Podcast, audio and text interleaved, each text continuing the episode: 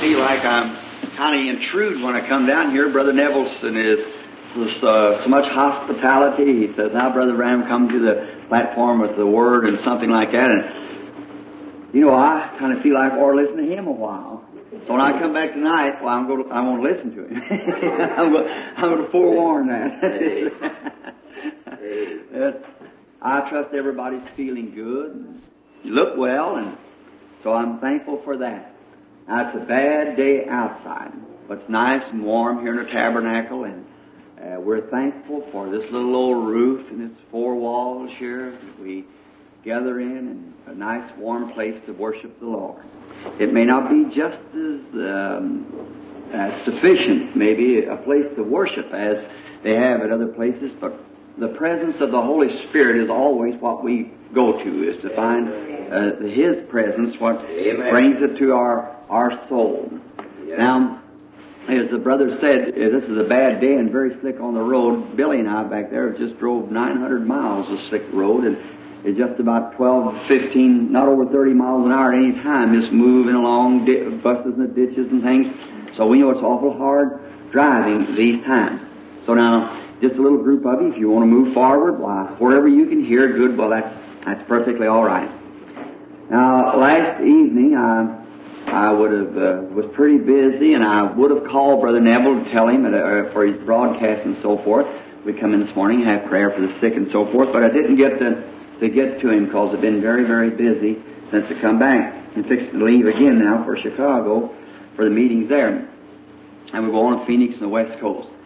Now, we had a wonderful meeting in Bim, Bim, Binghamton, New York. I can't pronounce that. It's B-I-N-G-H-A-M-T-O-N. It's Bing, Binghamton, uh, and it's uh, I want to pronounce it Binghamton. B-I-N-G-H-A-M-T-O-N. See, Binghamton, but it's just called Binghamton. You're right, Brother Johnny. Boy, is that right? Well, that's fine. We was at the Endicott Auditorium. Yeah, you know it's at in the Johnson City. Had a certainly a marvelous meeting up there, just to jump right in quickly, you know, and and no preparation. They just called me one day, and all those places to go to, yet the Holy Spirit to go up there. I've seen what it was. Is among a group, lots of Catholic people in there and so forth, and it certainly was a great opener up to those people. And now they're just enough there about six, seven nights, they're just hungering and thirsting and and they're wanting to set up a meeting or put a tent up and come back. you know how it is. So I told them either I'd come up or either send some of my brethren, Brother Beeler or some of the rest of them that wanted to go up for a meeting sometime with them up there. Now, very much led, of course, always, my heart still burns for overseas. I just wish somehow after the service this morning I were leaving for Africa, India somewhere to see that the great need of the peoples in that country and how they are so loving and want to receive the gospel so bad. You know, they're they don't have the differences that we have here. You know, to you know argue about little different things. They they they just want to hear about the Lord Jesus, and that's the kind of people you like like to to take them the message and that simplicity of it like that. Well, that makes them just. Uh, uh, they just love it, and no matter what you say, if there's something about the Lord, they want to know about it right quick. Amen. And um, of course, here in America, we all are different from one another, and it's what we call splitting hairs, something like that.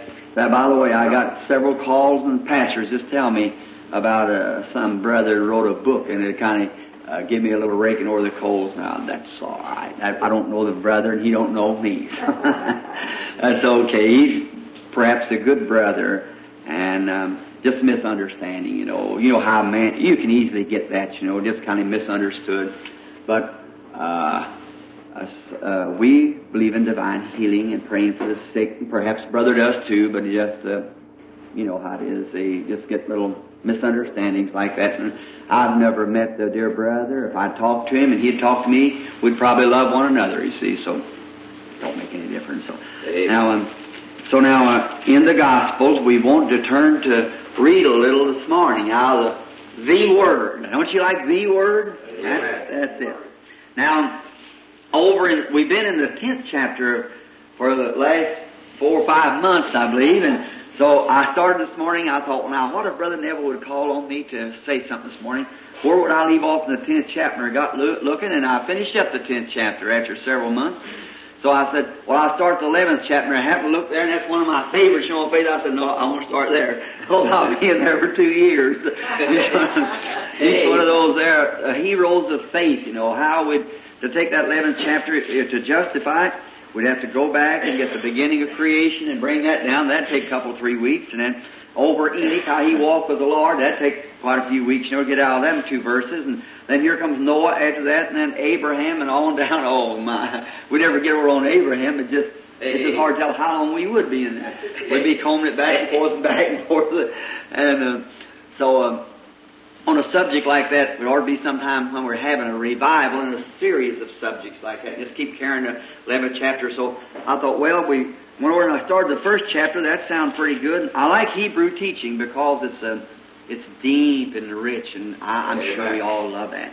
So I thought we'd just read a little out of the seventh chapter maybe this morning, if you will, and turn to it. And we'll get a little basic background of our talk, and, and we'll start part of the few verses in the sixth there. It kind of blends in with it because it's pertaining to a great uh, subject of Melchizedek, the king of Salem, and uh, who he was and what relation he was to Christ. And and he had no father, no mother, no beginning of days, no ending of life. He never had a beginning. He never did begin, and he never will end. He never had a father, or mother, no descent. And he, he was the king of Salem. I wonder who this was that Abraham met when he met. Now we'll back a little while, but now we've turned the pages down like this, see? But there's only one who can open it up. And that's the Lord Jesus, isn't that right? No one in heaven or in earth beneath the earth was able or worthy to open the book or to loose the seals thereof, but when Jesus came, he taken the book out of the right hand of God's hand and took the book and loosed the seals and sat down at the right hand of God and, and there is only one who's able to do it. So now, if he's the only one who can do it, uh, my ideas would go, oh, maybe a million miles off, and somebody else's ideas would go way off. But we'll trust that He'll just take, let, let His ideas be ours this morning. Is that right? And then we'll do the best we can, I will, to explain it the best that I know how. Now, it's not pre-studied. Just absolutely, we just come up here and open up the Word. And used to be when we would come and have these lessons, we'd, we'd premeditate on them for the week to come. Run a series, and I'd have scriptures rolled down of every word through the scriptures, every little thing that I could, through the week, I'd go in the room and sit there and and study and meditate and, and on the Word. And as the Holy Spirit would give me something, I'd, I'd write it down and I'd start to think again and write it down, whatever He'd tell me. Then on Sunday, I'd come over here and have sheets of paper laying all over the, and uh, you'd have to have a tablet out there to keep up with it, or hide it out. And when you get the scriptures, then through the week, the people would study that and compound it together. And there's such there's a, a text, you know, is a wonderful thing, but the context is what makes the text uh, magnified. See, that it's the context of the text. So in this we, we today we just come in and wherever just just let it go for a little while and trust the Lord to help us. Now, shall we bow our heads? Now, our kind Heavenly Father, we are grateful for all that Thou hast done, especially, Lord, for forgiving our sins, keeping sickness and afflictions away from our doors. We're so happy for that. And the privilege that we have together here in the house of God on this a winter morning to worship Thee in the beauty of Thy holiness. Oh, how we love Thee. Knowing that Thou hast washed us by Thy own blood and has presented us before God faultless, blameless, as new creatures in Christ Jesus, looking for the time to come that when we'll see Him as He is and have a body like His. Oh, we long for that hour. And now as we've gathered today, we thank Thee that Thou hast given us a safe trip up to New York and back. Thank You for being with the church while here. And many of the things, oh, thousands of those great blessings that we have to thank You for. And Thou knowest all of them, and we bow to give praise to Thee. Take the word this morning, Father. Bless it now. Bless the church. Bless the pastor. God be with him, and oh, God, just make him a blessing to thousands the deacons of the church, the trustees, the members, the laity, all. Just be with them, Father. The Sunday school teachers out there at the little fellow, be with them and may their little hearts just burn this morning uh, with the love of God. Help us likewise in the church, and when we leave, may we say like those who came from Emmaus, did not our hearts burn within us when he talked to us along the road? For we asked it in his name. Amen. Now, in the Hebrew letter, and here I squint a lot under this light, and cause I'm not a boy anymore, you know. I'm getting to be an old man, and uh, here some time ago I was going to have some colored glasses made to reflection of snow. I was going on a trip to Africa, and uh, well, I, I t- beg, beg your pardon, I was going up in Maine or up in uh, Canada hunting, and the reflective snow, you have to wear glasses because the sun come out just blind you.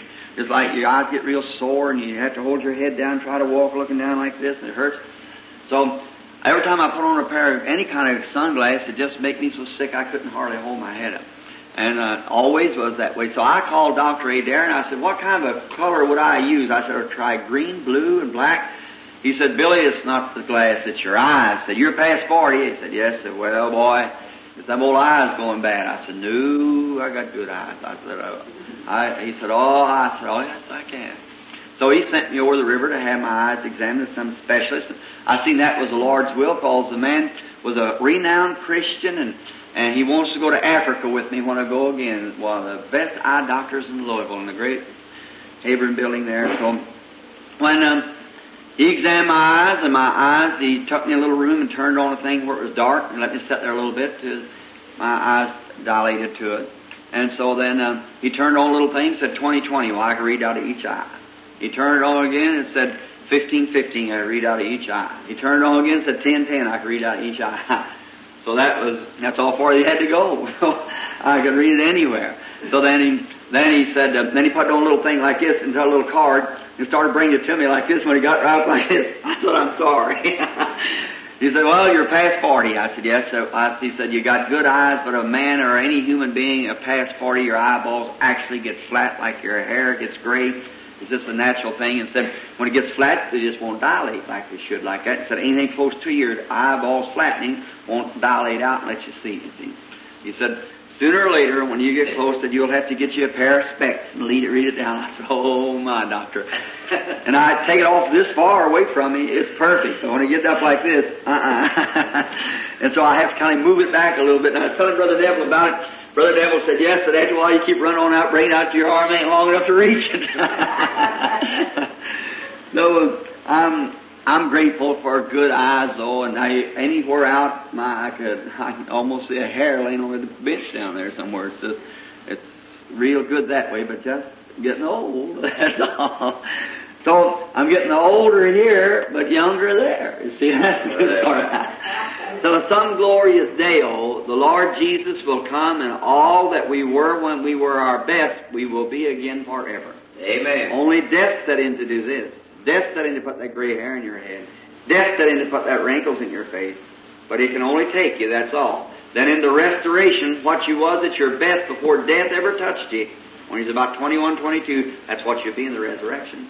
I can prove that to the scripture. And that just makes us so happy to know that no matter what comes or what goes, doesn't make any difference anyhow. Because we're coming right back again, new and over again. And now, the book of Hebrews is a book that we believe that Paul wrote. No, no record to show that he did write it, but we believe that Paul wrote the book of Hebrews because it was uh, sounds like Paul's writing. And most of the theologians believe that it was Paul's writing also.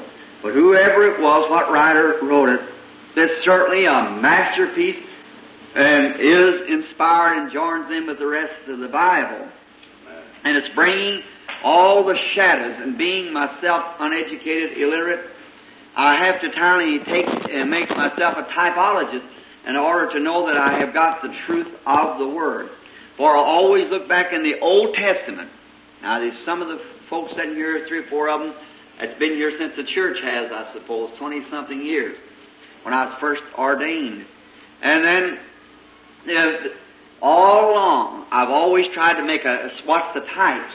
In other words, if I never did see the sun and I seen what the moon did, throw light on the earth and so forth like that, and it shined down from the heaven, I'd have some conception of what the sun would be when it did go to shining because it, I've looked at the moon, it's a reflection of the sun. Well, all the old things of the Old Testament or the law was just a type or a reflection of what it is in the gospel. So if you know the Old Testament, you can have a pretty good idea what the New Testament is. And now Paul's giving the same thing here in the book of Hebrews. He's showing what the Old Testament was in type, the New Testament is an antitype. Everybody believes that, don't you? That's how I believe in divine healing so strongly. Because that in the Old Testament, divine healing was then. And if the, we have something much better, if the Old Testament produced divine healing under that little thing, and the only thing the New Testament is is something way more and far better. What has the New Testament got in divine healing?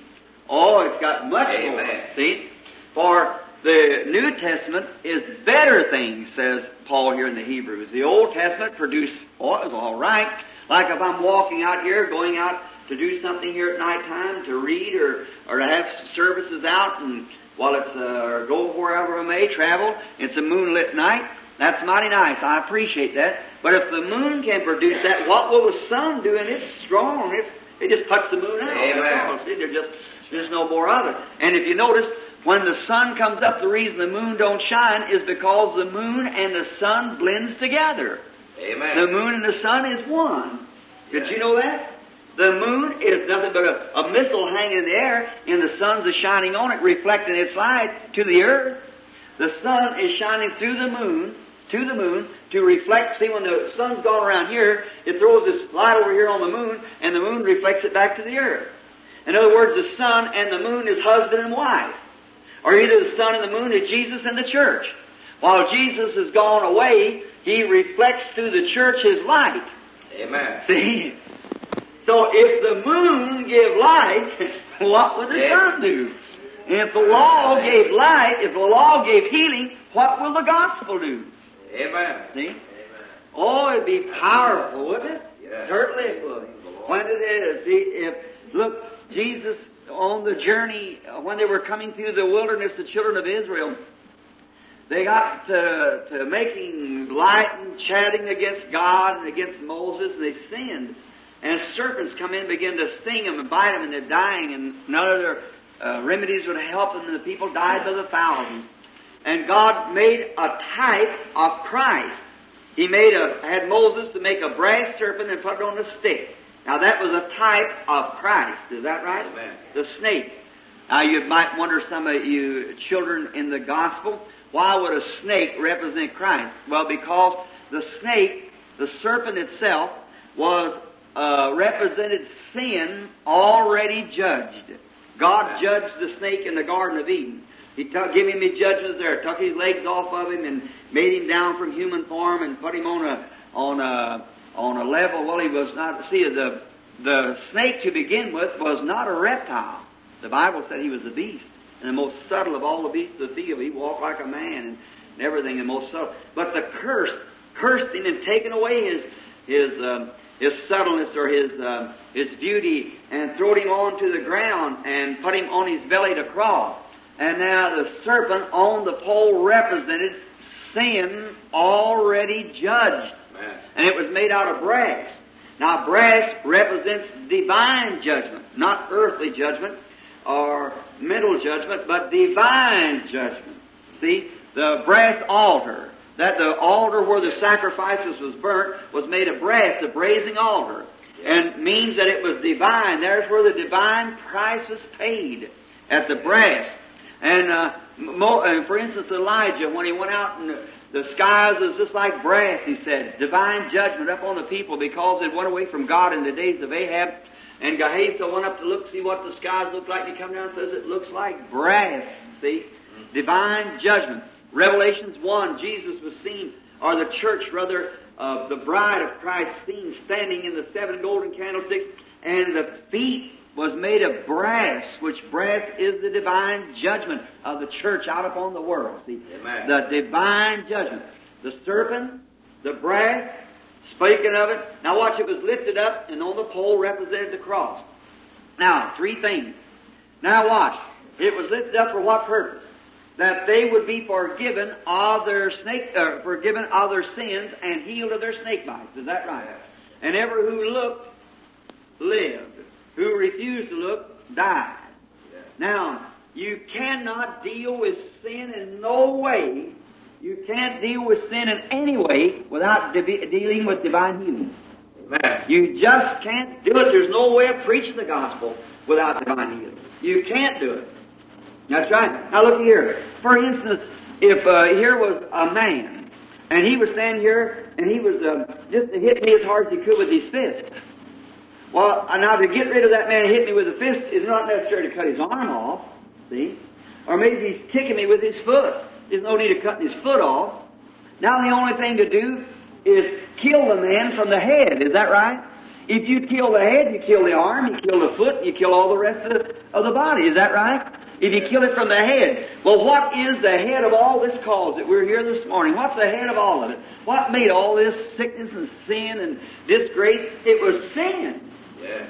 See, before you had any sin, sickness is an attribute or something that follows sin. If you don't have, in other words, it's something that come out of sin. See, before there was any sin, there was no sickness or nothing, no worry, no nothing, no old age, no breaking down, no heartaches, no broken homes, no nothing. Amen. See, it was just perfect. Well, what caused it was sin, S-I-N. Well, then sickness followed sin. Broken homes, attributes, immoral livings, and all those things followed sin. Now, if you kill sin, you've got to kill the attributes, haven't you? Amen. You can't, you can't touch, you can't fool with sin unless you're fooling with this. And when you fool with this, it results in sin. See? Yes. Now, if you kill sin, then you kill the whole thing. And uh, now you say sickness. Sometimes you have sick. Say, "Did I sin?" Oh, might not been you sin, but you remember the sicknesses visit of the iniquities of the parents upon the children and the children's children and their children on the third and fourth generation. See, Yeah. and it's just a wearing down, wearing out of the human bodies and sin piling up and so forth, like venereal and so forth. It visits on down. Here some time ago, a famous doctor here had two girls that they took in to examine as going blind. And they found out venereal disease, just as clean and moral little ladies as they could be right here in this city. Both of them going blind. And they didn't know what to do. They made them glasses and they just went right away from that and give them a blood test and there it was. And they checked it back. It was their great grandfather. See? There you come. Now, see, it comes down through the generations. It breaks down. Well, then, when you're dealing with sin, you're dealing with sickness at the same time. Now, Moses lifted up the serpent, Jesus said in St. John 3, as Moses lifted up the brass serpent in the wilderness, so must the Son of Man be lifted up. Is that right? In other words, that was the moon to the sun. It was a shadow of what was coming. Well, if divine healing was in lifting up the brass serpent, it's got to be in lifting up Jesus Christ. Amen. For it was, for all the, the brass serpent was, was a reflection of Jesus Christ. In sin already judged, in divine judgment, God's divine judgment. Amen. Not the, ju- the world judged him and killed him. But God's divine judgment made an innocent person sin. Amen. Yeah. And, and judged it right there, you see. And he bore our, our divine judgment and took my penalty, taking your sins and your guilt and your ticket to hell and your ticket to torment and took it upon himself and died in our stead and was sent to hell in my place. Amen. And God was not willing that he should stay there, but rose him up on the third day for our justification. To look there and say, I am, God has absolutely proved me that I am justified because he raised up his son Christ Jesus, therefore I'm resurrected with him Amen. set in heavenly places. Yeah. That's right, settled. Praise the Lord. He justified. He rose for our justification. Amen. Living, He loved me. Dying, He saved me. Buried, He carried my sins far Amen. away. Rising, He justified freely forever. Someday He's coming. Oh, glorious day. Amen. That's it. There you are. There's where my hopes is built on nothing less than Jesus' blood and righteousness. For all around my soul gives way. He then is all my hope and stay. For on Christ the solid rock I stand. All other grounds is sinking. Amen. All other Praise grounds is sinking. forever. There you are. There's where our hopes rest right there. Oh my. Oh, now think of it. And think of there, And Jesus said, as Moses lifted up the serpent, same purpose, same thing, just as Moses lifted up the serpent in the wilderness, so must the Son of Man be lifted up. He was wounded for our transgressions, he was bruised for our iniquity. Chastisement of our peace upon him. With his stripes we were healed. All we like sheep have gone astray. God laid upon him the iniquity of us all. There he is. Amen. Oh my, think back there in the Testament, an Old Testament prophet looked forward there in a vision and saw him coming through Jerusalem going to Calvary, bearing away our sins yonder on the cross. And in there he said he was wounded for our transgressions. When Isaiah got a lift of it one day, it said he was wounded for our transgressions, he was bruised for our iniquity. The chastisement of our peace up on him with his stripes we were healed. What do you think they went when they went to their grave looking there? No wonder David said, My flesh will rest in hope. For he'll not suffer his Holy One to see corruption, neither will he, neither, he'll not suffer his soul to be in hell, neither will he suffer his Holy One to see corruption. Wherefore was my heart made rejoice, and my tongue was glad. David foresaw it in the shadow, and rejoiced. Because he knew when Christ died, that settled it from eternity to eternity. Amen. It's all over there. Isaiah said there'd be a time where there'd be healing. Talk about healing. Said he was wounded for our transgressions, and with his stripes we were healed. How are you going to take it out of the scriptures? You can't do it, brother. You can might knock at it and fight at it and everything else, but it'll move right on just the same uh, through ceaseless ages and aeons of time. It'll still go on. Paul speaking here wonderfully now. The first part of this sixth chapter, let's go back and review it a little bit. Now we'll start along here, 12th, 13th verse somewhere. Just get a little basic background. As the Holy Spirit's come down now and with us and settling up on us. The sixth chapter is speaking now about the unpardonable sin. We went through all that the other day. We started on the sixth chapter, but we got on the unpardonable sin. How many here know what the unpardonable sin is now? Sure. Amen. To reject gospel truth. Is that right? Amen. If he that sins willfully, after he has received the knowledge of the truth, there remaineth no more sacrifice for sin. Amen. When the gospel is laid out to you plainly, says the scripture, and you see it, and for the sake that you want to be different or agree with this group, that you willfully turn away, you have blasphemed the Holy Ghost and can never be forgiven in this world or the world to come. Right? They knew that he was the Son of God. And they said, they knew he was. Nicodemus expressed it. He said, well, sure, we know your teacher comes from God. He said, because he says he has the devil. One, because he could stand there and foretell them. Because he could look into the audience and tell them what they were thinking about on their mind. And could heal the sick and so forth. Pray for them and results come. They said, oh, that's the devil. And he said, now wait a minute. You will be forgiven for that because you're speaking against me. But when the Holy Ghost has come, don't you say such a remark as that.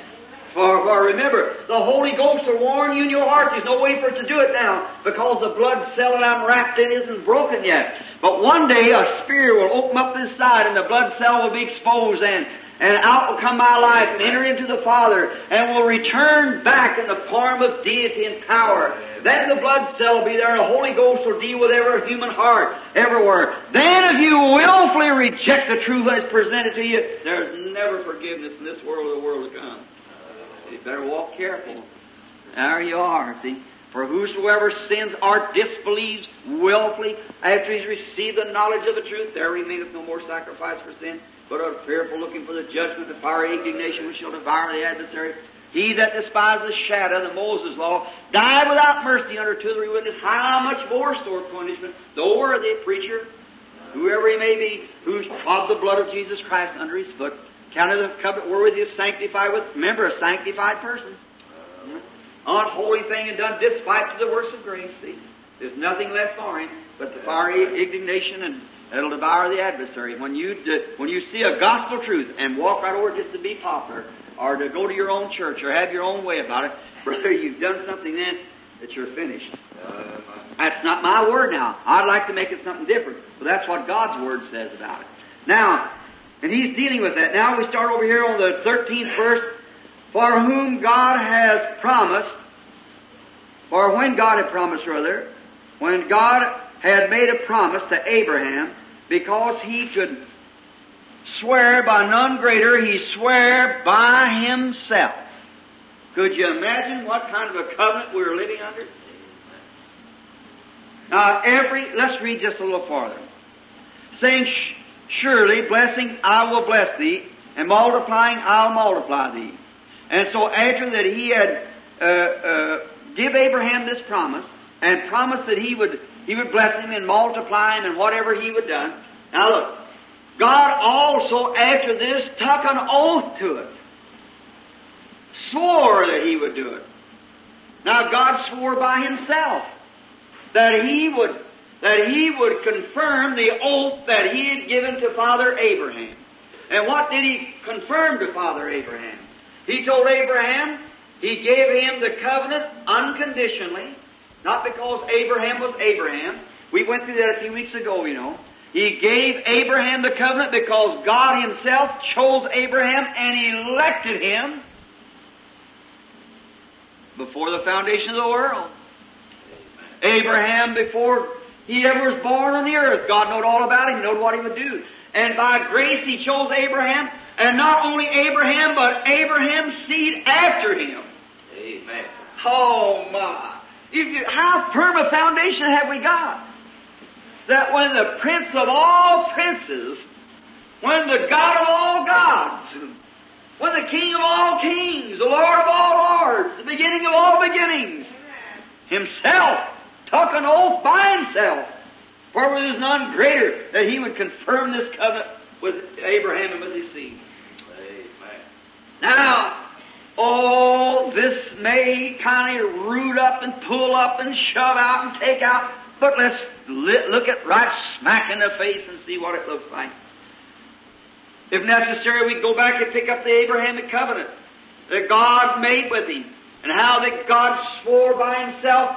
Anybody ever know where God swore by himself? Let's turn to uh, Genesis, the 22nd chapter, I believe, in about 16. Let's take a look at Genesis, the 22nd chapter, and the 16th verse, and we'll see here where God swore by him himself. All right, I believe this is it now, if I'm not mistaken, right to the place. 22nd, 16. Yes? Look, 15th verse. And the angel of the Lord called unto him Abraham out of the heavens the second time and said, By myself have I sworn, saith the Lord, because thou hast done this thing and hast not withheld thine only son, that in blessing I will bless thee, and in multiplying I'll multiply thee. Thy seed shall be as the stars of heaven and as the sands upon the seashore, and thy seed shall possess the gates of his enemies. Amen. God swore it by himself. Glory. Hallelujah. That don't make a fellow feel like hard. Hallelujah, you're, that, you're dead. Right. Oh, God said, Abraham, because you did this, not what somebody else will do, but because you have did this, by faith you walk and I'll honor that thing there. Not honor works anymore, I'll not honor this, I'll honor faith. And because you did this without knowing what would be the outcome, I've saved you, I'll save your seed, I'll take an oath by myself. Amen. Amen. And your seed shall possess the gates of their enemy. Amen. That settles it to me. That, that, that's all that has to be done. Here Paul picks it up over here again in the Hebrews to refer back to it. Oh, they picked it up in the Galatians and the Ephesians and all too, referring to it. That our foundation is solid. Amen. Hallelujah. Not some mythical build up something on some pagan superstition, but it's thus saith the Lord by an oath. Hallelujah. Amen. God taking an oath by himself. Oh my! Amen. How firm a foundation, ye saints of the Lord. Yes, when demons come, when powers come, when sickness comes, when death itself stares in the face, it just loses its place. Just melts away like the snow of the sunshine. When we throw it in the light of the gospel there. If you notice, people, sometimes you take, a lot of times people writing all kinds of stuff and thing runs people from the Protestant church to the Catholic church. Because the Catholics believe the word's inspired. They believe it. They believe that Mark 16 is inspired. Absolutely. They say it's inspired, but see the devil working that says the church is above the Word. Well, then a Protestant comes around, he sees something, don't, little something, don't, he don't agree with it. Well, he says this is not inspired. This is a wrong interpretation of the Word. He's trying to make it fit, fit to take hold or fit some uh, special theology of it. You see, that don't have nothing to do with it. That's the Word of God. I believe every word of it. It ain't not for me to cut this out, that out. It's for me to live up to its qualifications. That's all. Until its requirements, rather.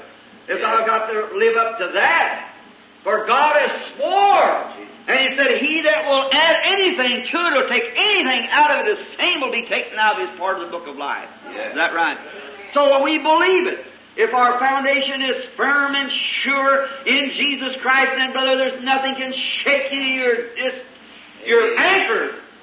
Amen. Oh, say. All right. And after the, the 15th verse now. And so after he had, had patiently endured, he obtained the promise. Oh, say, I don't know we're going to get out of that seventh chapter or not. After he had patiently endured, Amen. Amen. He obtained the promise. Can you do the same thing this morning? Can you set your faith and say it, thus saith the Lord? And no matter what comes or what goes, whether the day's easy, tomorrow's hard, the next day they're teasing me, the next day they're making fun of me, the next day they say I'm crazy, I endure. Amen. Amen. After, not before he endured, but after he endured, he obtained the promise. Amen. Oh my, there it is. You see it? Brother, that shakes all devils and everything else away. See? See? There it is, and Satan comes in. Oh, now I tell you, you're just a little worked up. You, there's, there's this far as well be kind of reasonable about this thing. Saith, thus saith the Lord, Satan. Amen. No matter how hard it comes, what it looks like, what anybody says, I want to with patience, not fretting. Person can have patience and fretting all the time. You just got to set your sails right straight there and walk right on. No matter what takes place, move right on. Listen, I'm going to say something. Look, faith is unconscious. Amen. Amen. You believe it? I've learned that in the years of travel around the world and meeting the peoples of all different walks. But faith is unconscious. You got faith and don't even know it. Right. Jesus Christ, no matter if he's in a storm and the gale's knocking the boat from one side to the other, or you're standing in the face of mist of demons, if he was hanging anywhere, it never moved.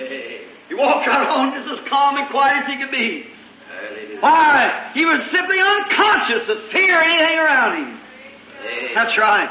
Where it was going to happen or whether it wasn't going to happen, he knew it was going to happen because God said so. Amen. He didn't say, oh, wonder if I prayed too, wonder if I fasted long enough, wonder if I did this. He just walked right on, unconscious.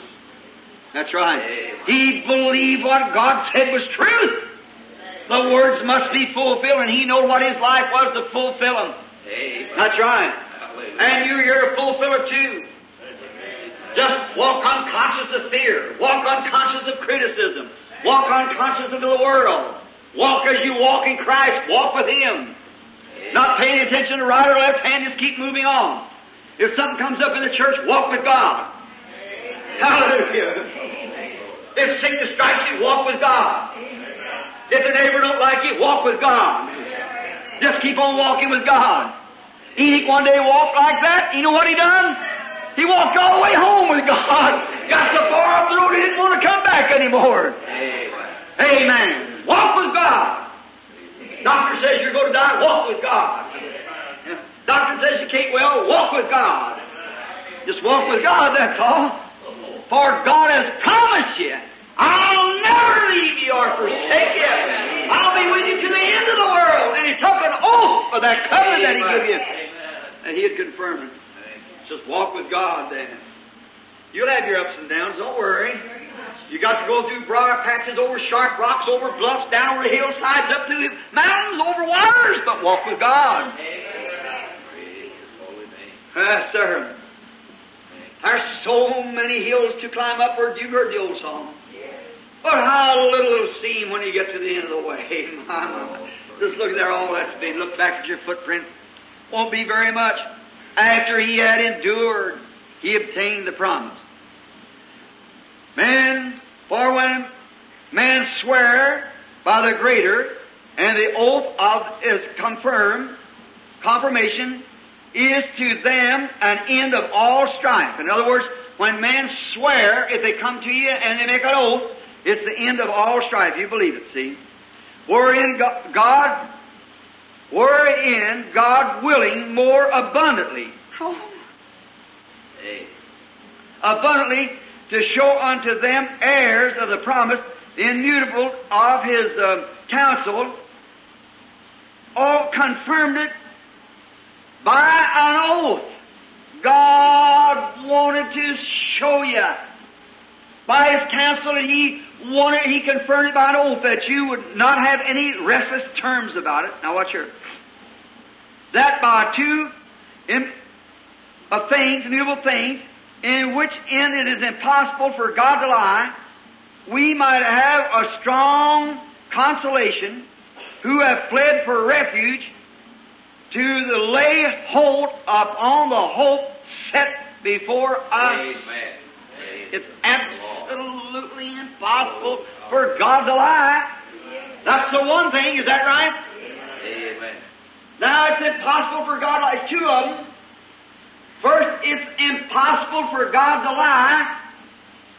Now the next thing is that God Himself, that can't lie, to make it perfect double, He swore by it. Amen. Amen. That He would confirm this oath. Oh, what a great... Let's go back and see what the oath is, will you? Just a minute, just for a minute. Back in the, in the book of Genesis, I was reading it here the other day.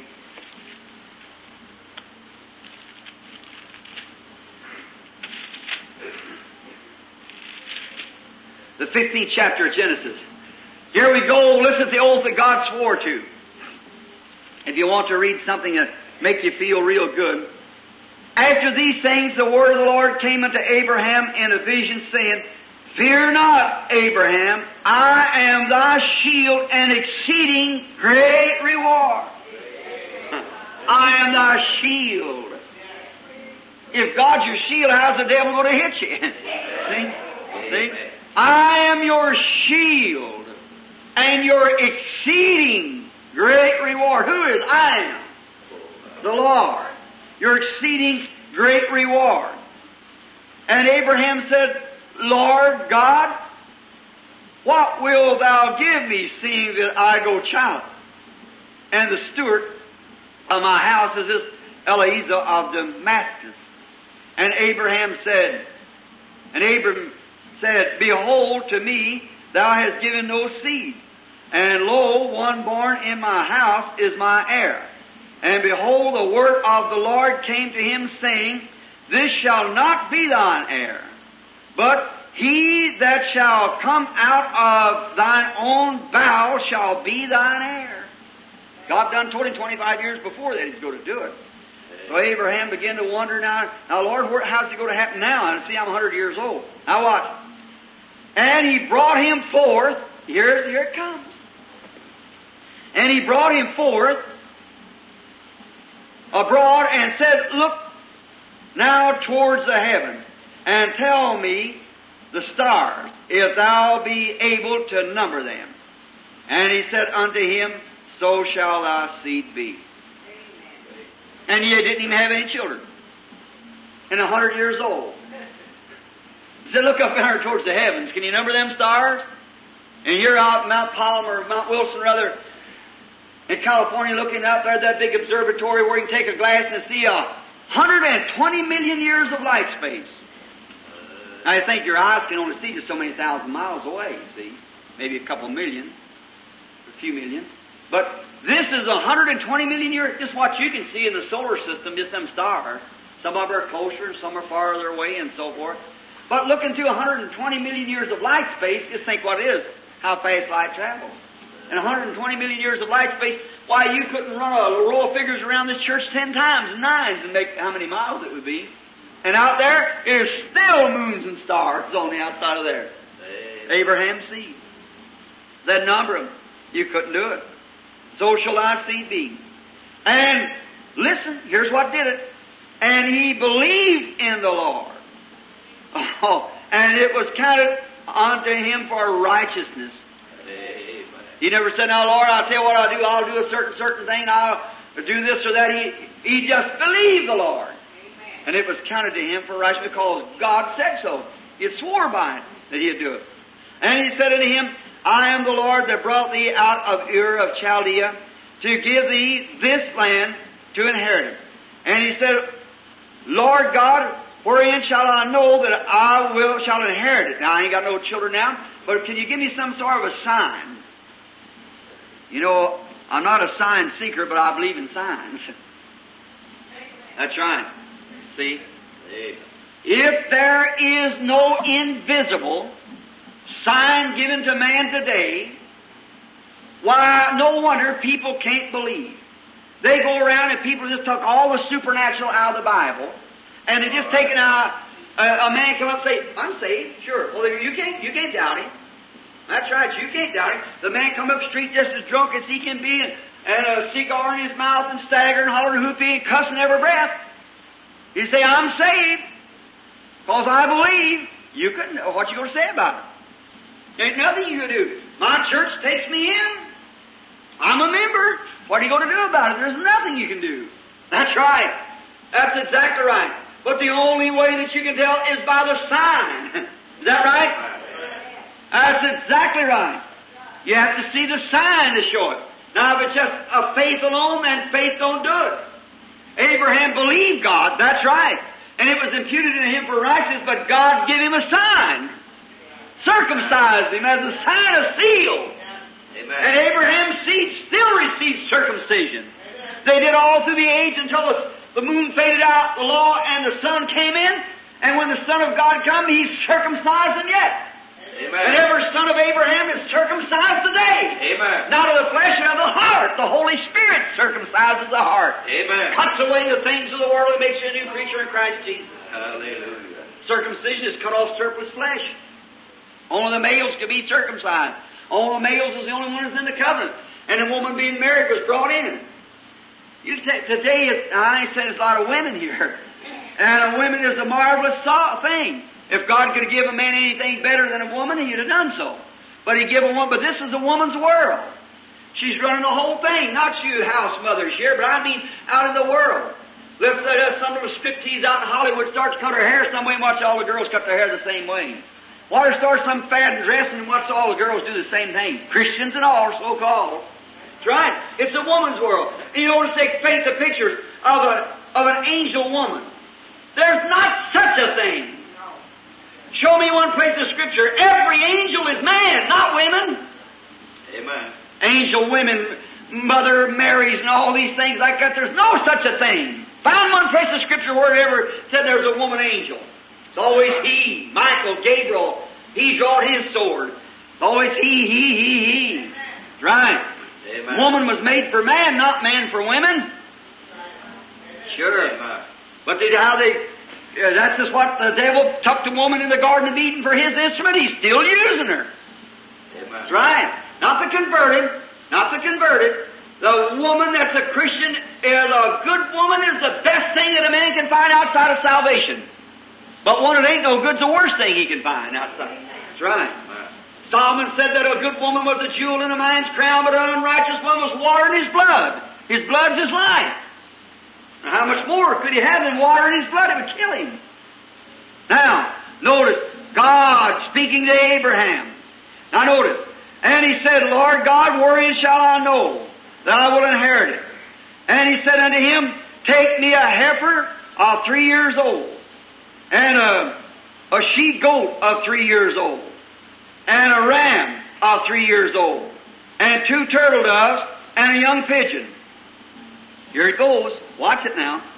And he took unto him all these, and divided them in the midst, and laid each piece one against another. Oh my, what a, what a meaning this has. But the birds he divided not. Now he cut the heifer and the goats and things apart and laid the pieces one against another, showing the dovetail from one dispensation to another. But the turtle doves and things, he didn't divide them. And when the fowls of the air came down uh, on the carcasses, Abraham drove them away. And when the sun was gone down, a deep sleep fell upon Abram, and lo, a horror of great darkness fell upon him. And he said unto Abram, Know of a surety that thy seed shall be stranger in a land that is not theirs, and they shall serve them, and they shall afflict them four hundred years. God foretelling unto Abraham that way down in his great, great, great grandchildren's would sojourn in a strange land 400 years and be afflicted. Designated a time, exactly. How long it would be. Now what? And also, that nation whom they shall serve will I judge, and afterwards shall they come out with great substance. They did. Alright. And thou shalt watch. I'm talking about holy watch and not even Amen. unconditionally what? And thou shalt go to be to thy fathers in peace. Amen. Thou shalt go to thy fathers in peace, and thou shalt be buried in a good old age. Now, if you'll do certain things, but I've already done it. Amen. Set the mark. Amen. Hallelujah. Oh my, I just get so wound up when I get this that my nerves jump up and down in my body. Looks like. When I think of that promise, oh brother, I was telling my wife this morning, I looked over and I said, honey, you know, I was talking about my, my brother and them, how the, the children here is Rebecca getting to be almost a young woman and, and I said, I want to try to get away from here before she has to get into school and so forth and all like that. And I said, you know, I, I, we're not children anymore. I said, I'm not anyhow. I said, you know, I'm going to be 46 pretty soon. I said, I, I'm getting to get to be an old man. But oh my! Then when my mind flops over here to God's promised oath to me, then all that just fades away. Then I just, everything just seems different. Watch, in a good old age, but in the fourth generation they shall come hither again, for the iniquity of the Amorites is not yet full. God making His promise, God giving it to Abraham unconditionally. Now watch, when He said this, oh, here's a beautiful picture. If we just have the time to finish it, before we get down to finish this, the picture that God had made up. Well, He said, go get me a heifer of three years old. Watch three. Everything in the Bible is a three. Three blends to a one. See? Father, Son, Holy Spirit. Not three gods, one. Uh, faith, hope, and charity. Not three different things, but all the essence of one. Love. Now, then there was uh, uh, justification, sanctification, baptism, of the Holy Ghost. Not three different dispensations, not three works of grace, but one work and three different manifestations. Same Holy Spirit with Luther under justification, was under Wesley with sanctification. In the church now, in the baptism of the Holy Ghost, the same Holy Spirit. Amen. Not two Holy Spirits, the same Holy Spirit. Amen. The little corn had come up here, and the first thing, and the farmer looked and seen his little sprouts sticking up, wonderfully rejoiced. After a while, they got old and withered away, and this corn went on. Is it the same life that was in this corn down here at the first stalk? Is it up here in the ear and grain? Amen. Just the same. It just went on, on, on, on, and so is the church growing on to that perfect day when Jesus shall come. Amen. See? Same Holy Spirit, same, same, just different dispensation. Now, in moving all this, look, take the heifers, the goats, and everything must be three years old. The three different dispensations. Fatherhood, sonship, Holy Spirit. See? Three years. Everything was three years. Meant Father, Son, Holy Spirit. Same God. That was under that dispensation, under this dispensation, under that dispensation, and will be the same. Only one God. Amen. Three dispensations. Not three gods, three dispensations of, of the same God. The same God was in the pillar of fire, was in Christ Jesus, the same one in Christ Jesus in you. That's right. God in you, the hope of glory. Is that right? The baptism of the Holy Spirit dwelling in the person now, you become what? Sons of God. Amen. When God condescended and overshadowed Virgin Mary, He was alive. And a life overshadowed and created a blood cell around itself. Amen. Anybody knows now that the blood cell comes from what? The male, is that right? The life lays in the blood cell, and the blood cell is coming from the male, not the female. That's where the life is, is in the male's sperm. Notice, then God Himself come into the womb of Virgin Mary and wrapped Himself in a created blood cell. Amen. Hallelujah! That's the reason we have eternal life. That when that blood cell, because of sin, was pierced with the sword down there and broke, it freed God down there, and it broke open the blood Amen. cell and washed us and brought us into Himself by the Holy Spirit. There you are. And now we are sons of God, power of God. Deity itself lives in every believer. Every man that's born to the Spirit of God is a part of God. Amen. No wonder he believes in the supernatural. No wonder he can believe in anything. Why is it? In him is the potion of God. Wrapped up in that mortal body there where the sin and everything else has created this body. But down in there is some work of God alone in regeneration. Has come down through there by the shedding of his own blood and taken away that blood that was in there as a way and set it aside and entered into this sinful man Amen. and put in him a hope that he died for just as freely as he'd stand there. Amen. Speak to him, sure he believes it. Jesus said, These signs shall follow that In my name they shall cast out devils and speak with new tongues, Amen. take up serpents or drink Amen. things or lay hands on the sick, they shall recover. Jesus said that. Why, he's become a part of him. Yes, sir. God's on the instant to deliver anything to make a way. When there's no way, he makes a way. And any man that believes in him believes the same thing. He has to. He's a part of God. He's an offspring of God. He's a son of God or a daughter of God. And he can't do nothing else because God's right with him. He's just a portion of God. Look, everything that God was in the pillar of fire, He emptied into the Son, Jesus Christ. In Him dwelt the fullness of the Godhead bodily. Is that right? The Bible said that God, G-O-D Himself, Jehovah, the Mighty One, the Buckler, the Shield, all His redemptive names, everything that He was, He emptied into Jesus Christ. And Jesus Christ formed from a blood cell. And the outside shield of the cell itself, which is billions times billions smaller than a human eye could see, but that was the body, the Lord Jesus. Inside of that was God Himself Amen. wrapped himself around the blood cells in order to take his own blood and to spill his own blood or, or give it freely, that we, through the breaking of that blood cell to our mortal, when it breaks in our life, leaves from here to go out, through the redemption of, of the blood that God required, Amen. we can be brought into that body and become a part of God Himself as the Son of God. Hallelujah. Brother, if you can digest that, it'll sure do you good. I wish I had some way to just, just show you what it is. Just think of God, Jehovah, coming down into the womb of a woman, overshadowed. Come down to the, down to the Spirit. And He's in there. What is He? He's the Creator Himself. He made the very woman in- in the womb that He was in right there. God made Himself little. Come down and got into this blood cell. And He began to build something around Him. What was it? See, what, what caused this thing back there in the beginning? Blood. Blood life is in the blood. And back there's what caused it in the beginning. Now to take it away, God Himself has to come down. And He made Himself real little. Come into the womb of Mary and created around Himself a wall which was a blood cell. No man know nothing about it. Created this blood cell. That blood cell pushed another. Another, another. And all the nerves and everything began to come in it. God Himself lived in this, making a tabernacle. And He dwelt in Christ. Amen. There's God walking around and said, I and my Father one. My Father is in me.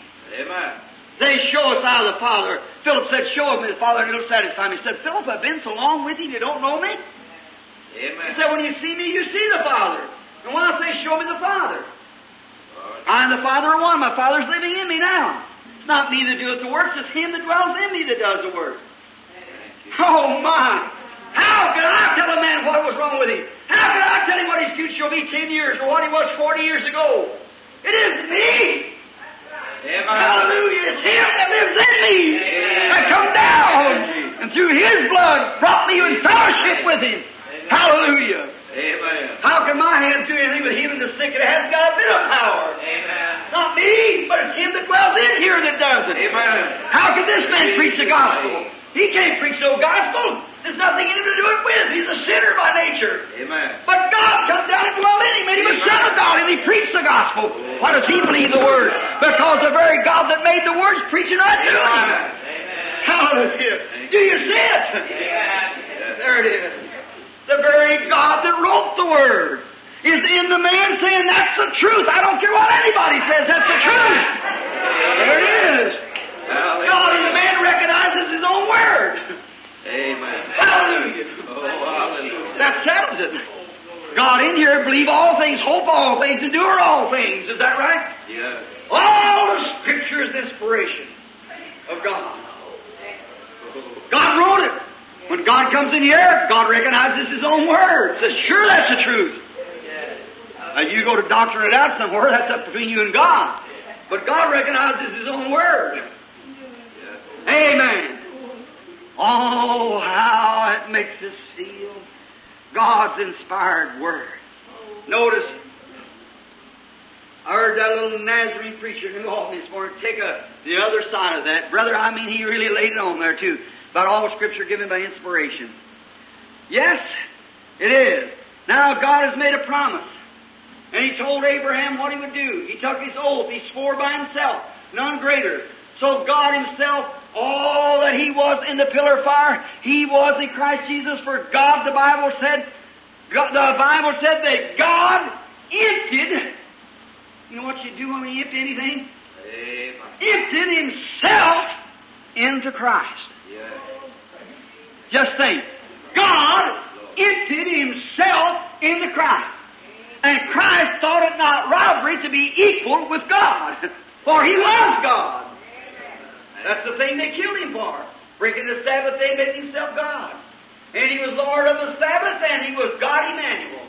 Amen. Christ, God in Christ reconciling the world to himself. Now, and everything that God was, he emptied into Christ, and everything Christ was, he emptied into the church. Amen. So don't you see how Christ, regardless of what the theologian said, he believed the Father. Is that right? They said he's crazy. They said he's Beelzebub. He's the devil. He said you can get by with that now talking about me, but when the Holy Ghost comes, don't you try it. Amen. See? For Christ believed the Father, regardless of what the teacher said, he believed the Father. Is that right? For God had emptied himself into Christ, and deity was in Christ. Amen.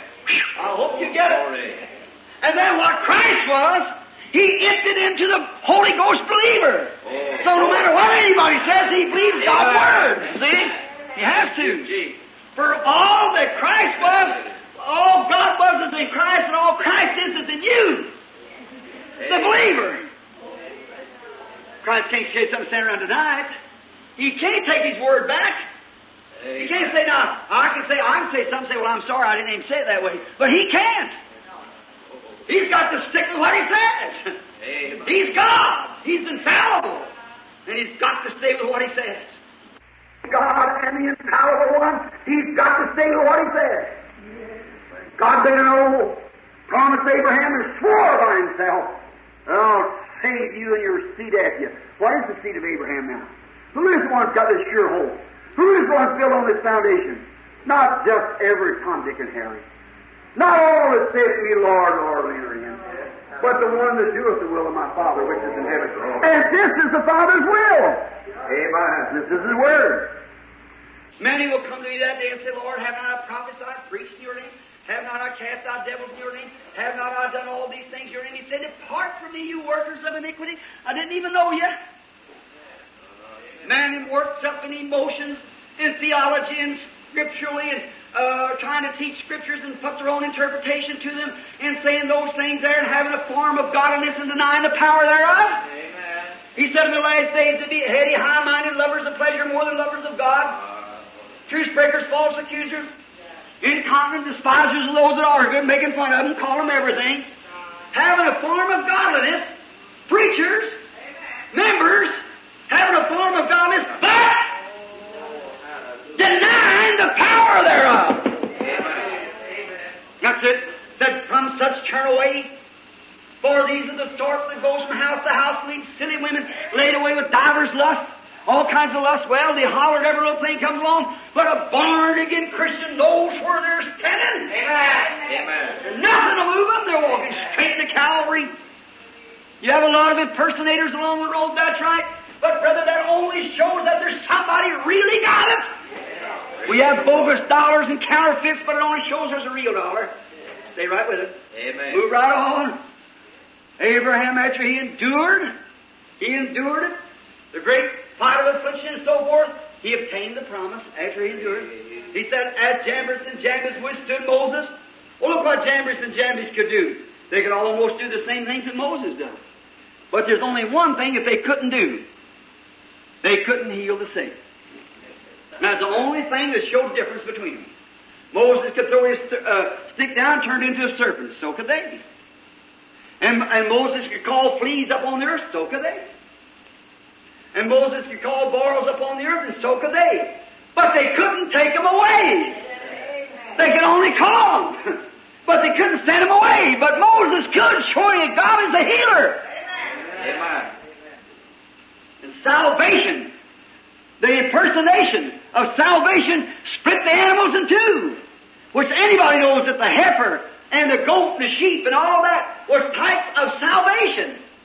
For it was through the offering of the shedding of the blood of sheep and goats and bulls and heifers and so forth, the remission of sin. But when he come to the turtle dove, anybody here knows that turtle dove was an offering for sickness. A leper had to offer turtle doves for his sickness. The bird was a type of the sick offering. And then when it comes to cutting two, no sir, they stayed the same. Amen. They can't be impersonated. There's no, nothing can heal but God.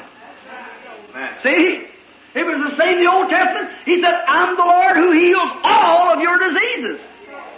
Amen. You can go out and act like a hypocrite and say, oh, I'm saved. Glory to God. Yes, sir, I got it. And you might be deceiving. But brother, when it comes to the time of whether you're sick and get healed or not, that shows for itself what it is. That shows whether you got some faith or not. Is that right? Oh, you say I don't believe it. Sure you don't. There ain't nothing you believe with. In the first place. Amen. Notice. Now, see, said don't said you don't separate this. Now look what happened. When he showed those atonements, he showed that there'd be a time where they'd, they'd separate these dispensations, where the law and grace would separate sometime. He cut the animal in two. He done all this. Then he come up to the turtle doves to the healing. But he's the same one. And look, under the under the Old Testament there, when Jannes and Jambres been there, Moses could throw down his rod and turn to a snake. They could too. Moses could call fleas. They caught it also. Impersonations. Well, when he stepped over to this other group that wasn't separated, when it come to divine healing, Moses could heal or take away the boils. But they couldn't. They broke out with their cell on. They couldn't take them away. They couldn't do it. They said, this is the finger of God. And they couldn't do it. So you see, divine healing is inseparable. It's always been that He's the only one that can heal. The devil hasn't one power to heal, never did or can't heal. He can't heal. Look, Jesus and the disciples went out and seen somebody casting out devils. They said, we seen one casting out devils, he wouldn't follow us. We forbid it. Jesus said, don't do that. No man can do a miracle in my name can speak lightly of me. He that's not with us is against us. And he that doesn't gather with us scatters abroad. Is that right? He knew if the man was absolutely getting results for casting out devils, he had to have a firm faith in God or that devil wouldn't see that. Amen. Sure. He was getting results. Many of them come and said they done it when they didn't. But this man was getting results. He really cast them out. Amen. So Jesus said he has to have something godly about him or he couldn't do it. Yes. Right, he got a result. See them inseparable that sacrifices there? That turtle doves and pigeons?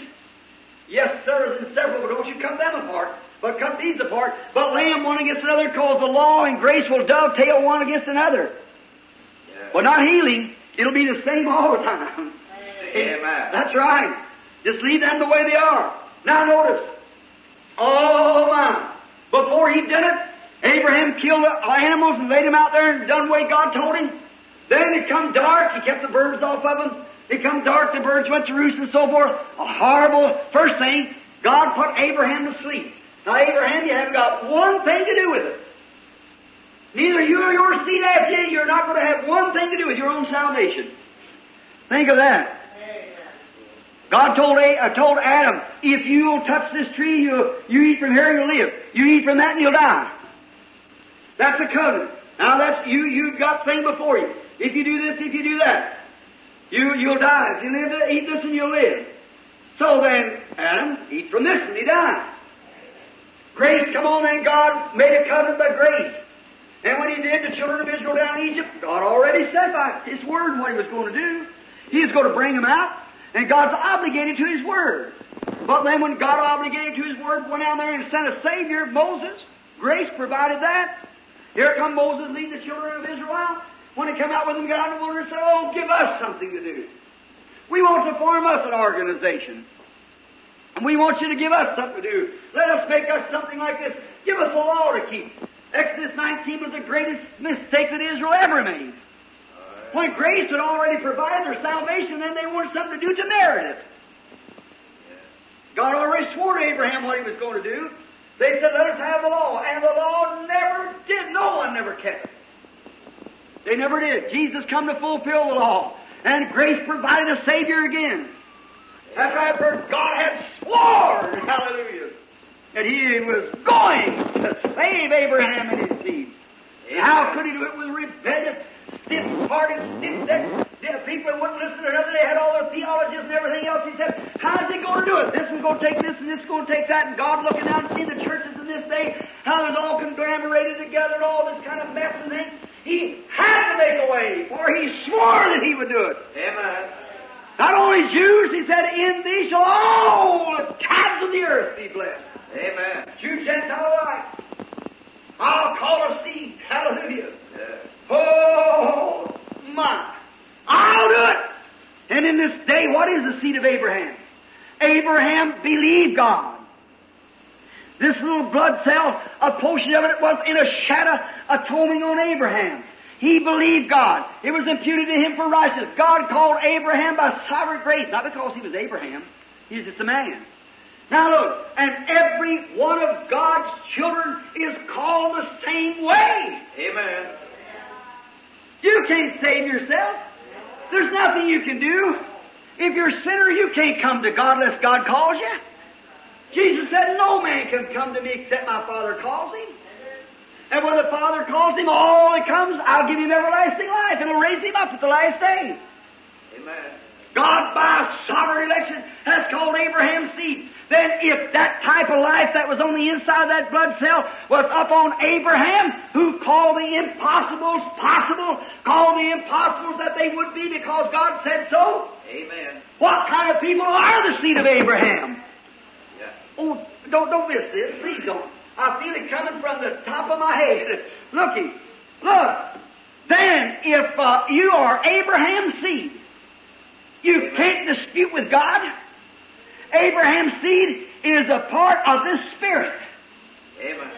For God gave Abraham a sign of circumcision, cutting off the flesh, for a witness he had received him in this last days, has took the Holy Ghost and circumcised every believer, of cutting off all doubts and unbelief Amen. to believe God's Word is pure and holy, and it's the truth. Amen. Thank you, Jesus. Circumcision.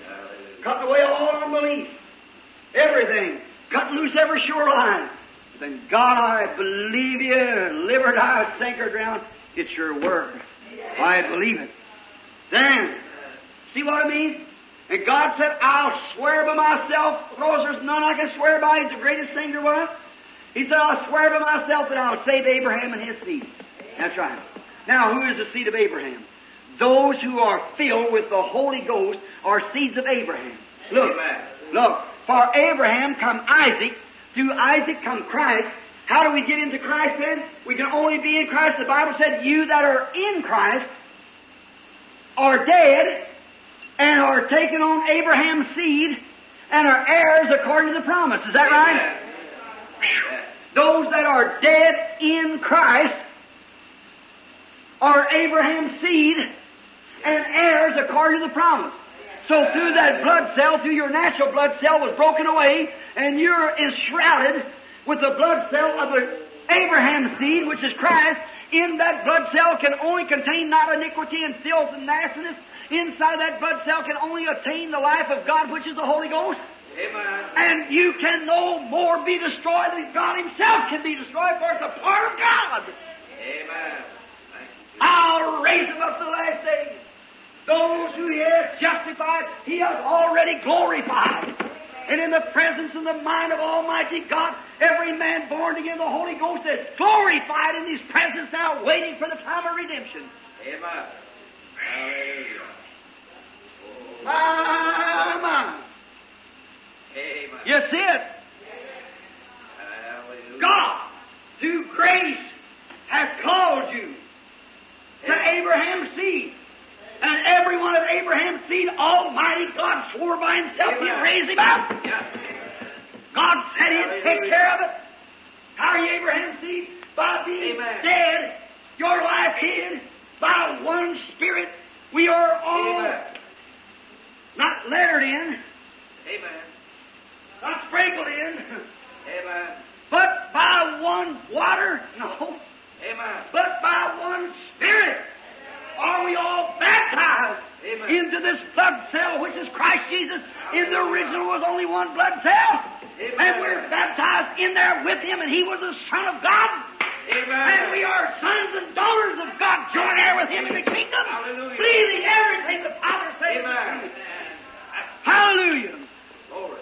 Brother, faith in the Father, faith in the Son, faith in the Holy Ghost, three in the one.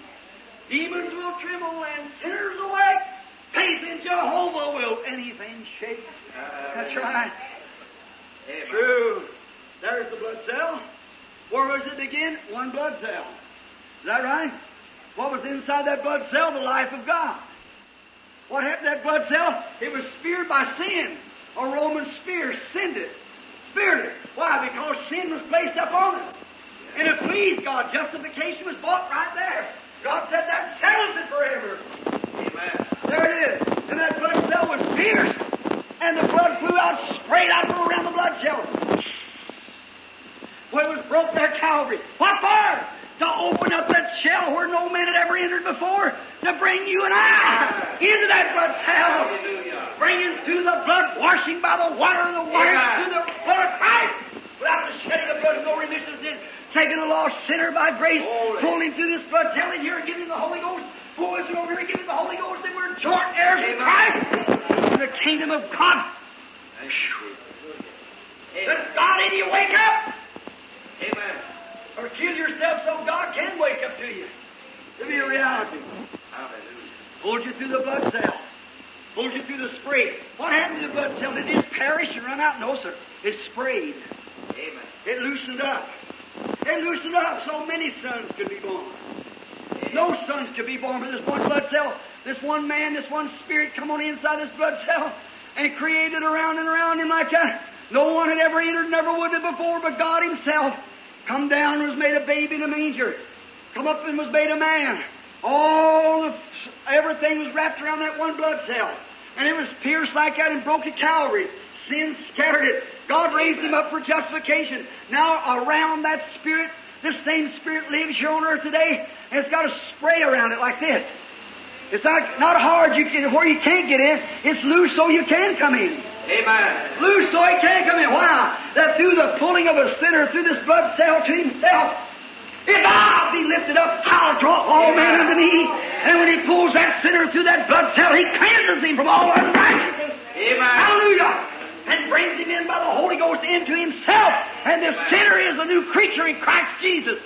Baptized in there by the Holy Spirit. Pulls him in here, and the part of the man in there is godly. He's the Son of God. He's a daughter of God. And the desires of the world is dead because they're on between him and the world is the blood of Jesus Christ. Then he hopes all things, believes all things. Hallelujah. What God says, he says that's the truth. Amen. Live or lie, what difference does it make? It's the truth. I'm moving on. Excuse me, I, I'm just a little bit informal in my own church. Amen. Amen. Hallelujah. Oh my! My hopes is built on nothing less than Jesus' blood and righteousness. When all around my soul gives way, then He's all my hope is saved. Amen. On Christ, the solid rock I stand. All other grounds is a sinking. Whether it's the money, whether it's popularity, whether it's the big preacher, whether it's this, whether it's a doctor, whether it's an automobile, whether it's a this, that, or the other, all other grounds is sinking sand. My, my. How much more I notice it as I see the hairs graying what I got left around my head, my flesh withering away.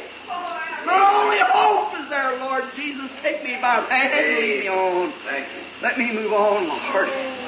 God just not paying attention to anything in the world, but looking to Christ, the author and finisher of my faith, who for his own, for the glory of God, laid down his life that he might offer himself as a sacrifice, that he might bring me into fellowship with him in the Father. Amen. Mm. There it is. How could sinners ever look at that and walk away? Uh, it's beyond anything I can think of. All right, quickly now, we got to hurry before we close.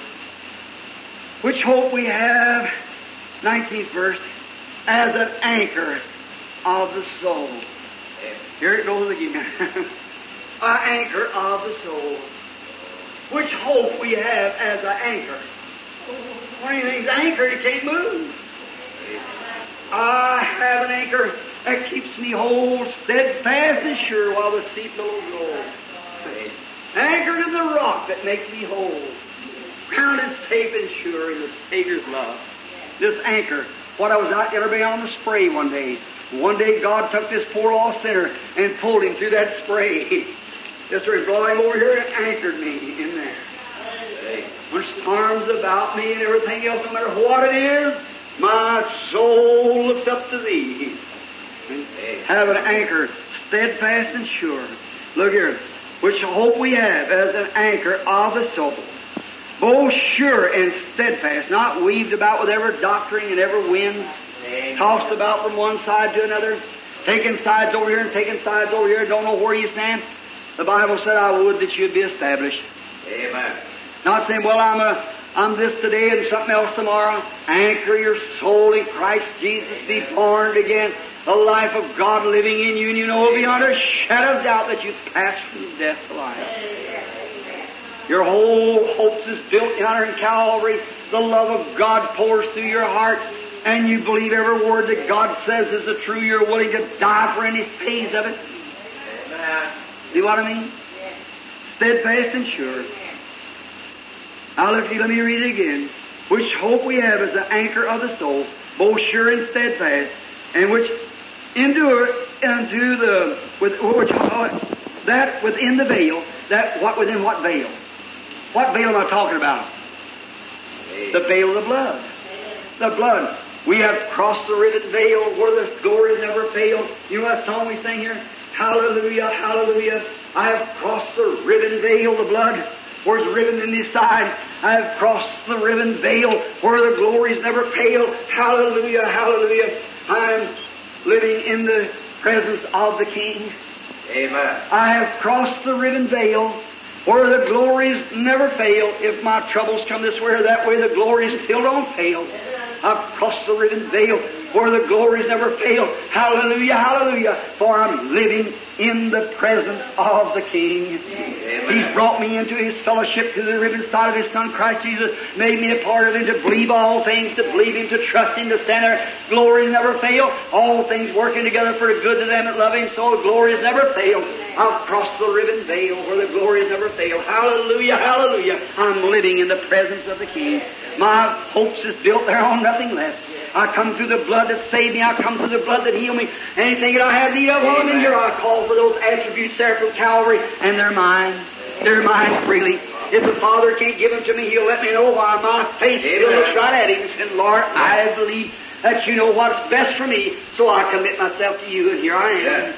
Amen. Amen. Oh, there it is. My confidence is in Him. In Him, the God of heaven. Now watch. Whereas the forerunner is, oh my, just looky here, looky here. I never even noticed it. Look at this last verse here, the 20th verse. What a wonderful thing. Wherever the forerunner is for us entered, the forerunner, even Jesus, made a high priest. Forever after the order of Melchizedek. The forerunner. The man who went before us. There's one come and took her place. None other but God himself. Amen. He come down and made himself a man. For a forerunner to prove to the people. Why? He swore by an oath he's going to do it. He swore he was going to save us. He swore that we could do it. He swore these things to us by himself. Then he come down and was made a forerunner. He made himself a forerunner. He entered here on the world and lived in the world sin all around him and above sin. Because he trusted God. Is that right? Then he went out to the, and died as a sinner, nailed to a cross. Every physical thing showed that he was dead. They beat him, they hung him up there, well, he bled enough to kill him. And then they come around, he was dead. The heavens declared he was dead. The earth said he was dead. Everything said he was dead. The Roman soldier ran with spear through his heart. And there poured his blood out. Blood and water, which is separated, showed of grief. And that he was dead. So water, look, if the man was hanging there, and blood and water poured out, showed that the blood and water had separated. Amen. Hallelujah. He was dead. And he never died from the sword. He never died from the pierce. He died because of grief. There's nothing in the world separate blood from water. at any science you want to, or any doctor, he'll tell you only through hard grief sometimes. That people suffer so hard that they can, you know, in grief like heartaches and things like that, that sometimes causes a heart attack, kills them when the blood and water separates, and that's what killed the Lord Jesus. He died under the hands of Jehovah. That's right. A full penalty, justice. For God required justice. That's right. And then no man could take his life. He said, I'll lay it down. No man can take it. I'll lay it down and I'll raise it up again. And God showing that through the hardest, most cruelest death that mortal could ever die, God run the forerunner, Jesus Christ. And he come down here as a man. He lived, he eat, he drank, he cried, he slept, he rejoiced with us like man. And he laid out there on the cross and died. And was embalmed. With a sword pulled the blood from his body. And was wrapped in a cloth and put in the grave and was in the grave for three days and nights. And his soul went to hell. The Bible said so. Amen. Yes, sir. But then he rose again. God was not, wouldn't let his Holy One see corruption, neither his soul stay in hell. And he rose him up on the third day for our justification. Amen. Ascended him up on high for justification. Living he loved me, dying he saved me, buried he carried my sins far away, rising he justified. Everything is a forerunner. Amen. And as God raised him up, he's obligated to everyone that's got part of that life in them, will raise them up at the last day. The forerunner. Took him up into heaven with himself, him on his right hand. Power and majesty. Far above every moons, the stars, the angels, the archangels. The highest thing that ever was. Become the lowest thing there ever was. That he might take that in between and bring to himself. Amen. reconcile the world to himself. When God, can you think of it? Holy and high, high thing, created man a little lesser than him. Man dropped plumb down to here. The blood of sheep and goats held him this far. As potentially, until the fullness of time came. Then God came down himself, not an angel, Amen. not a cherubim, but God came from heaven Amen. and went all the way to hell Uh, to bring man up from hell to heaven with him. amen. He come hunting the lost sheep. Yes. He found him and him on his shoulder and climbing the ladder today with him going towards glory. Thank you, Jesus. If I be lifted up from the earth, I'll draw all men unto me. Who was he? We'll get that next Sunday, the Lord willing. A priest made after the order of Melchizedek. Yes. Who was this Jesus? Melchizedek, Amen. who had no beginning of days or ending of years. He had no father, no mother. He said Mary was his mother, called him a whole brother. he was the lamb slain from the foundation of the world. Before Mary was ever, he was. Yes. Amen. Oh, I want to see him. I want to look up on his face. there to sing forever of His saving grace. On the streets of glory, let me lift my voice. Years all past, home at last, ever to rejoice. Hey. So what you worried about, Brother Branham? What you preach so hard? What do you go this? Oh, I can't go home satisfied. I mustn't go by myself. These hands will only be mortal once. These lips will only be mortal once. And you, my brother and sister, will only be mortal once. And while the Spirit inside of me, through tired flesh and weary hours, cries to you, it's only for one thing. That's to bring you into this fellowship here. Not to bring you into the church, but to bring you into Christ. That in there you have a hope steadfast and sure. It's anchored by oath of God. He's confirmed it and run the forerunner out showing who he was and raised him up on the last day. On that day there of the resurrection to prove that we who are in him will come forth in the resurrection. And every man that comes through this veil now, justified in the sight of God, God looks down and says, I've glorified him already and set him in heaven. Do you see it? I can't go along. There's something in me that won't let me do it. Yes, oh sure, I could return back to the little tabernacle here, spread it out across here, and Brother Neville and I get together here. Now I could probably keep my children from starving. Certainly, that's right. I could do that. Perhaps I got enough friends in the world right today if I wanted to just make, go out and make one good drive across the country. They'd give me a hundred thousand dollars. That'd keep me the rest of my days if I lived to be a hundred years old. It'd probably keep me the hundred thousand dollars. A little, oh, just slicing along here and there, and maybe do a little trapping, hunting, or something like that. Pick some blackberries in the summertime. A few things of that way I could get by. I wouldn't have to do it. That's true. But oh my, Amen. oh, that don't even move me nowhere. Amen. There's something down in here. Looks at that poor heathen yonder with stubbed hands of leprosy. That poor blind man on the street. That little kid is hungry and his hands stretching out. They'll do without dinner. They'll do without anything else. If you just tell them that somebody loves them, it's the Lord Jesus Christ. They die like dogs. They're buried in trenches like animals. And knowing nothing about God, and 40,000 a day is dying. Uh, Lord Jesus. 40,000 a day is dying. Without God, without Christ, without hope. Oh, how can God? I wish I could just stay, get younger and stay that way all the time He got ready to take me. I could just preach and preach and preach and cry and beg and try. See, American people, you can tell them anything. They believe it. American people, you get out and you got to show them the truth where it lays, right here. Amen. They get out here and join a church, say, well, I'm just as good as you are. I don't care. Oh, my. When I see that, I want to say, all right, brother, that's all right, but I can't do it. I know unless he's in here, he's lost. Amen. He's Amen. lost. He can't be saved. There's nothing out there to save him. Here's the salvation here through the spray, through the blood, through the ribbon veil. He brought us in here and made us sons and daughters of God. Amen. That's the only way. Us. The only thing that I know. God be merciful. Someday, it's going to be over. I'll preach my last time and close that old Bible for her last time. That's right, or one of them. That's right. I'll sing my last song. I'll preach my last sermon. I'll pray for the last sick person. I'll do everything. One time will end it, and I'll never be mortal no more.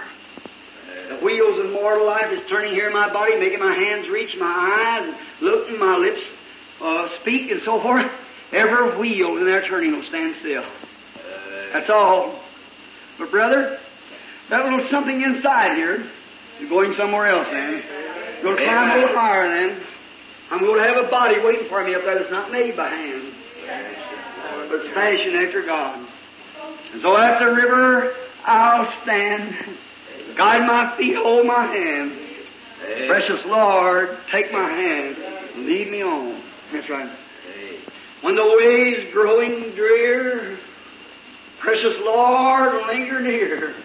That's what I will stand by me. I don't care if isn't a doctor, there isn't nobody else. Lord, stand by me. And my life is almost gone.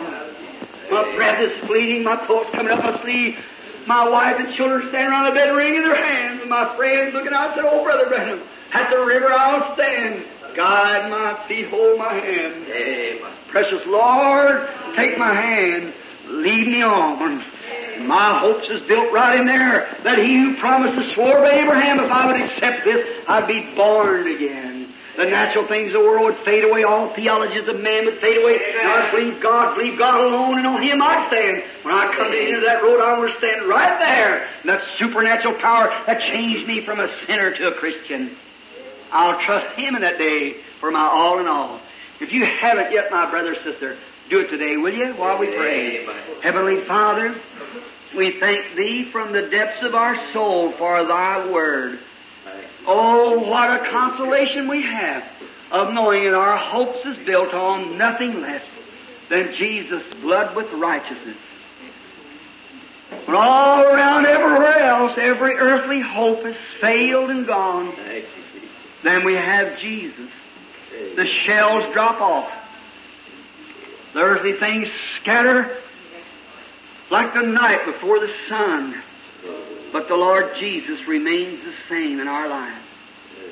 If there be one here this morning, Father dear, who doesn't positive, know beyond a shadow of doubt that they pass from death unto life. No good works, no church, no nothing else can save. Just thee and thee alone. That this man, Father, I pray in my broke up words this morning, I couldn't present it the way that you gave it to me. But in my broke up way, I pray that man and women in this building this morning has received it.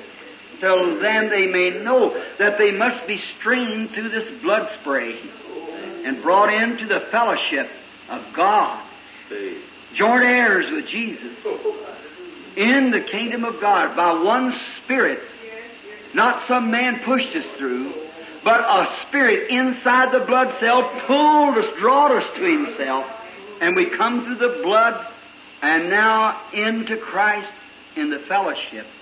If they're not in there, Father, though they be years of church members, though they have tried hard, Father, take them through this very hour to bring them right into Thee, into Thy fellowship. That when life shall be ended here on earth, eternal life dwells within us. The Lord Jesus Christ, and may we be raised up like He was at the last days.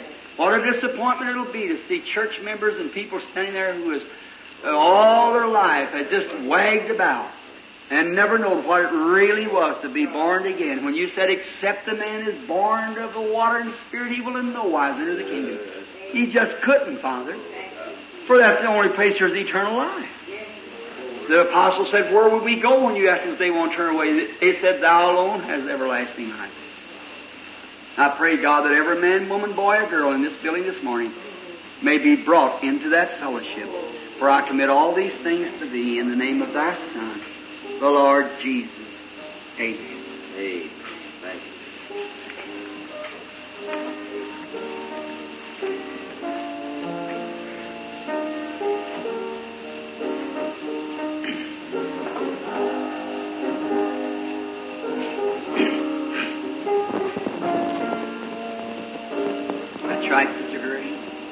What then? What then?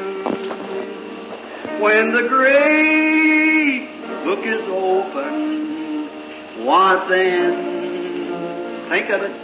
When the one that's rejecting this message today will be asked to give a reason.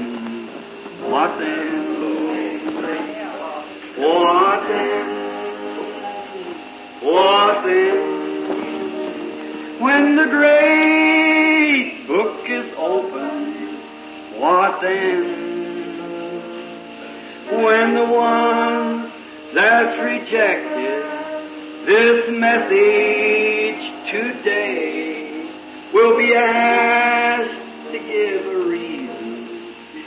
then? Brother, sister, no matter how long you profess Christianity, if you're not inside that blood cell with Christ this morning, don't let the day pass. Come in today. It's yours. You don't have to come to the altar.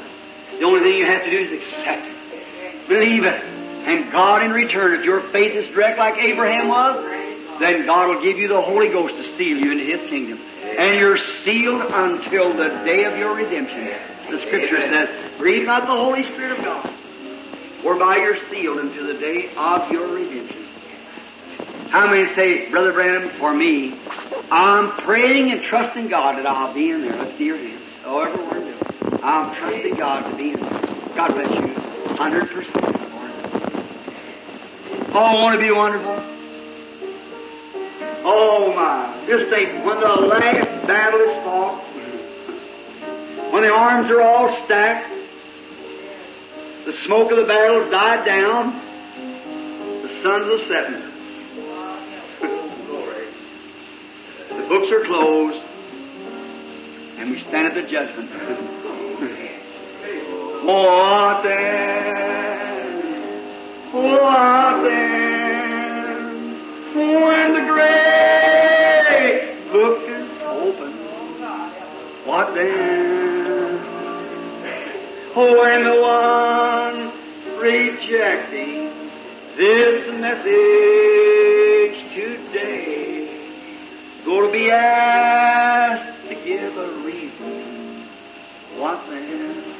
Aren't you glad we received it? God, I'm so happy.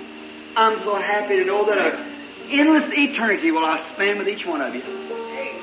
This will just be, oh, what a little shadow, this old briar patch we're going through. What the little hill mean yonder? Nothing. Let's take it. Amen. Let's not be like dumb driven cattle now. Let's be heroes. Let's get out and get some of our fellow men that don't know Jesus. Go out and look at the bar rooms this morning. They're crowded. Look at every place of amusement. It's crowded. The theaters will be packed out this afternoon with joy, pleasure-seeking crowds that know not God, yet go to church every day. Let's do something about it. Let's go and tell others. Do you want to be selfish enough to know this thing and keep it in a treasure yourself?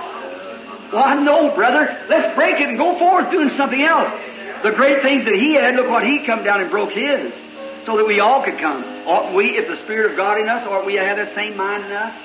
Let's go get somebody else saved. Let's talk to them. Is that right? Now, is there any sick in the building wants to be prayed for before we close? If there is, raise your hand. All right, here, this brother right here. Somebody else? All right. Here's another back there, my mother. All right, someone else. All right, brother, back here. All right, would you all come right here now, if you would, right here, while we bring the elders up, if they will, and we're going to have prayer. Remember, in this too is salvation for the body, divine healing. Oh, how God loves to heal His children.